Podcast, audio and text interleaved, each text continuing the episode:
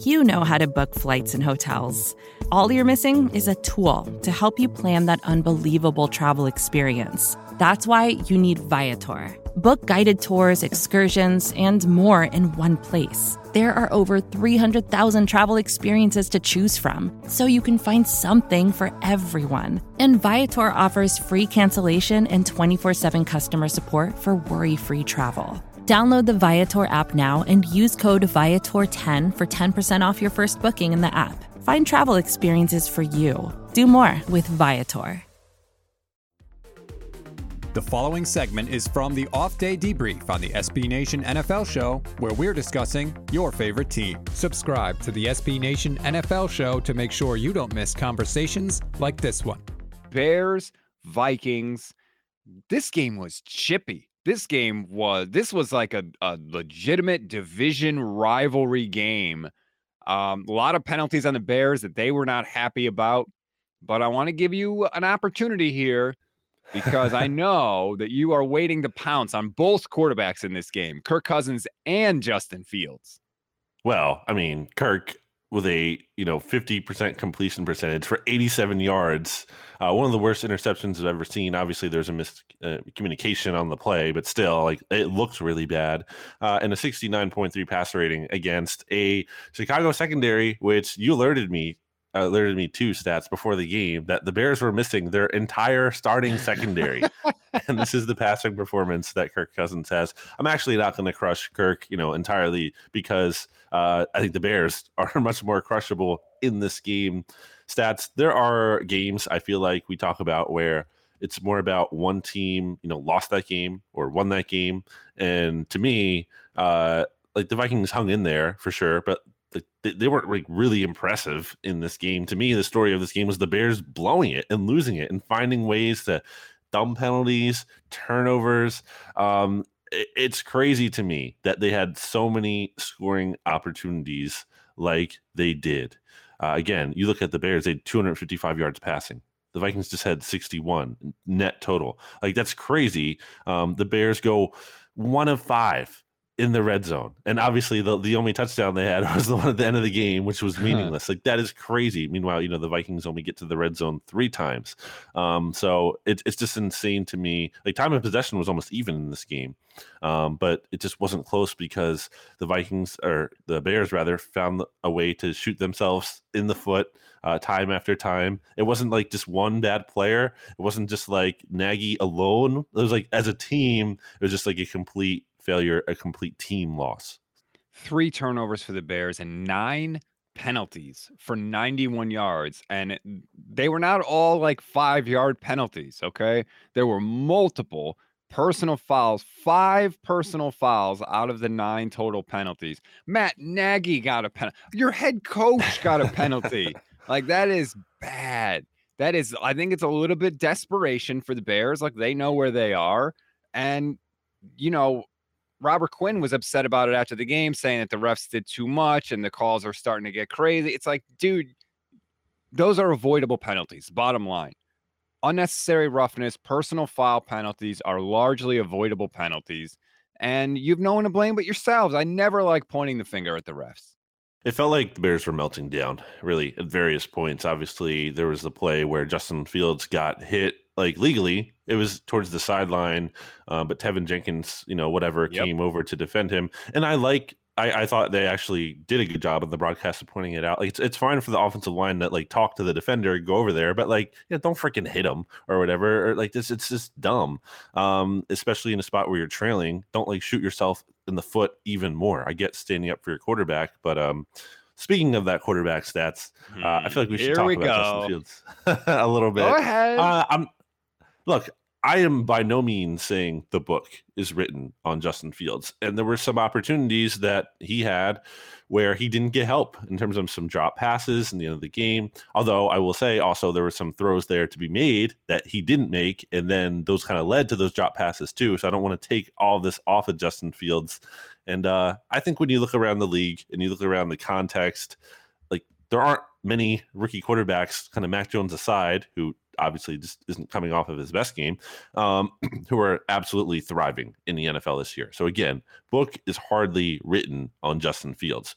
but I think it's fair to say it would have been nice to see a little bit more from him this year, especially relative to all of the expectations of him and everyone acting like it was this huge mistake for sure that teams passed on him in the draft. And he's going to come in and he's going to light it up and he looks good in the first preseason game. And everyone's like oh my god justin fields this is the guy. He's amazing. He's going to change everything. I mean i remember people saying like the bears might win the nfc north especially when there was uncertainty about what would happen with aaron rodgers and the thought that he might get traded or be out of the division still. Um, and the goalpost quickly moved on that. And they're like well he's showing promise. He's good. He's young blah blah blah. So uh, you know, again, his career is not doomed, but you gave up this first round pick for him, by the way, which is going to be a very high, like top five pick next year.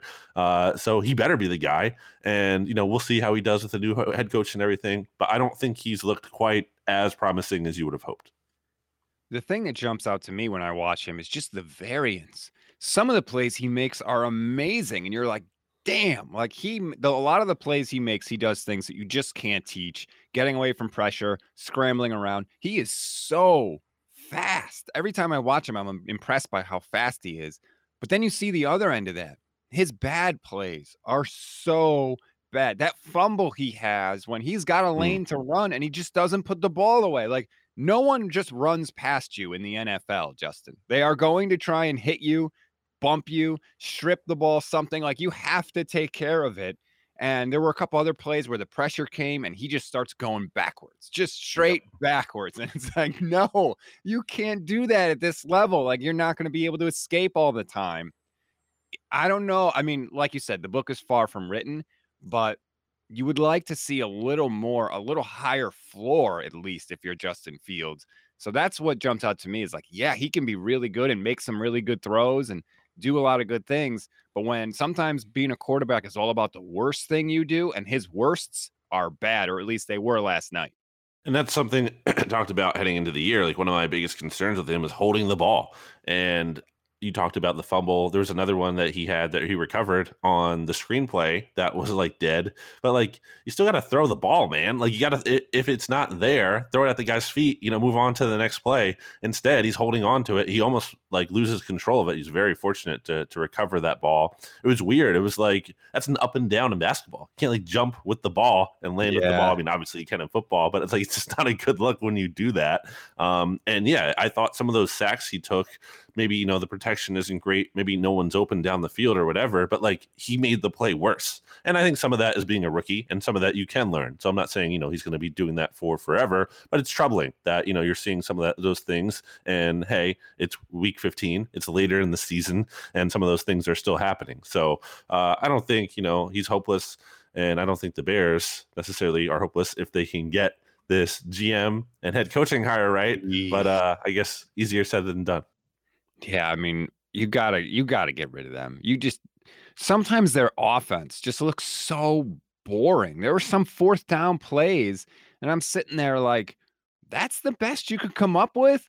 Oh, a run up the middle or a fade. Like, no, come on, man. Like, do people not watch Andy Reid? The Chiefs always have some crazy ass play on fourth down or short yardage. Sometimes it's it's by the goal line do something creative just to get you to freeze for that half second that frees you up to get the yardage that you need. I just look at the Bears and I'm like, no part of this looks good or interesting or fun or creative. It's just, it's all bad in Chicago. Nagy's got to go and Pace has to go.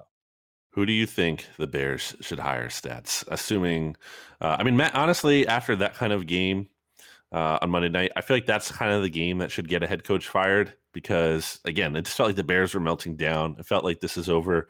Uh, I know the Bears have never fired a head coach in season. It's like them and the Ravens, as was mentioned on last night's broadcast, who've never done it. Obviously, the Ravens have been around a lot less longer than the Bears, and maybe that's kind of you know something they're just not going to do on principle because you know it's just how they operate or whatever.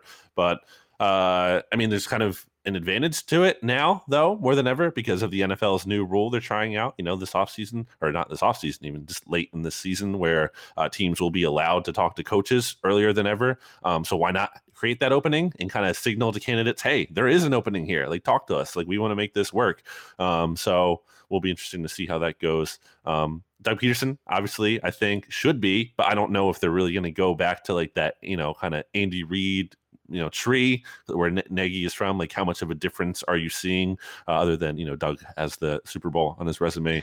um, I don't know. I don't know that I like someone jumps out to me as an obvious great candidate for them. I think it has to kind of be more of an offensive guy, um, you know, to kind of come in and work with Fields. Uh, but but I'm not sure. If I had my the person that I thought was my young quarterback in place, like seemingly the Bears do, you to me you have to go with an offensive head coach because if you don't and you also hire a great offensive coordinator and and things go well that coordinator is going to leave to become a head coach and then you're going to have to replace him and potentially learn a new system and it just it to me it makes it harder for you to win consistently. So if i were the bears i would say okay let's get an offensive coach. Maybe a doug pederson i take a look at that. I take a look at eric bieniemy although i do think you know, a little bit of the shine is off Eric Bieniemy because the Chiefs' offense hasn't exactly been lighting people up like they have in the past. So I think that that has sort of cooled his uh, interest, or I don't know, however you want to say it.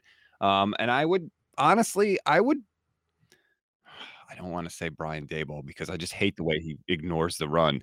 What about uh Byron Leftwich? I know he's getting a lot of buzz. Jay Glazer said, you know, to Jacksonville, but I think coming from thinking about it as we're we're talking here, like, you know, I think one thing that's been wrong with the Bears offense is like, where's the vertical element? Like, you have Darnell right. Mooney, like he's pretty good, but like even last night, like where are these deep? Like, why aren't there aggressive shots down the field? And maybe part of it's because they don't fully trust their offensive line. Um, but like, I don't know. I think someone coming from Bruce Arians, you know, where Bruce Arians wants to get the ball down the field, maybe that could be a good mm-hmm. thing. Right. Uh, if you want a vertical offense, go with the guy from the no brisket, no biscuit coaching tree.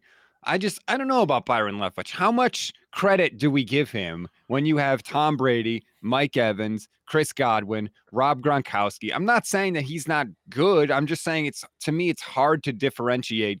Hey, this guy's a really good play caller and offensive mind from this guy's got a a field full of studs. Yeah, that's fair. And obviously, not coming off their best game where they got shut out. But I think, again, just being around Arians, I think is where I kind of see the value in that. And I think uh, seeing some of the success that the Eagles had with Doug Pederson, a former quarterback, I think there is something tapping into uh, the right former quarterback who played in the NFL uh, that can have value. I know a big reason why the Eagles were so aggressive um, was because, you know, Doug was obviously willing to listen to the analytics, but from a like a player level and why he was able to translate to that to the team because like he played in the NFL, he wants to be the, like as a quarterback, you want to keep playing. Like, you don't want to have the punt team or field goal team want to come in. You want to be out there in fourth down and, and try to make a play. So, uh, so maybe that would be good. But um, again, yeah, a lot of pressure and it's a bummer that they're not going to have this top five pick uh, to help them because it's going to be going to the Giants instead. But uh,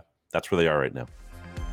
You can hear the rest of this conversation by subscribing to the SB Nation NFL show wherever you get your podcasts.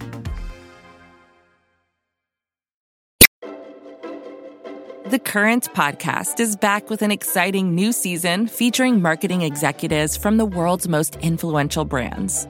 Tune in to hear what's driving conversation in the fast moving world of digital advertising with unique insights from brands as diverse as Hilton, Instacart, Moderna, Major League Soccer, and more. And in this presidential election season, The Current explores what a national political advertiser, like the National Republican Senatorial Committee, and a major CPG brand like Hershey can learn from each other. Listen in and subscribe to The Current at thecurrent.com or wherever you get your podcasts.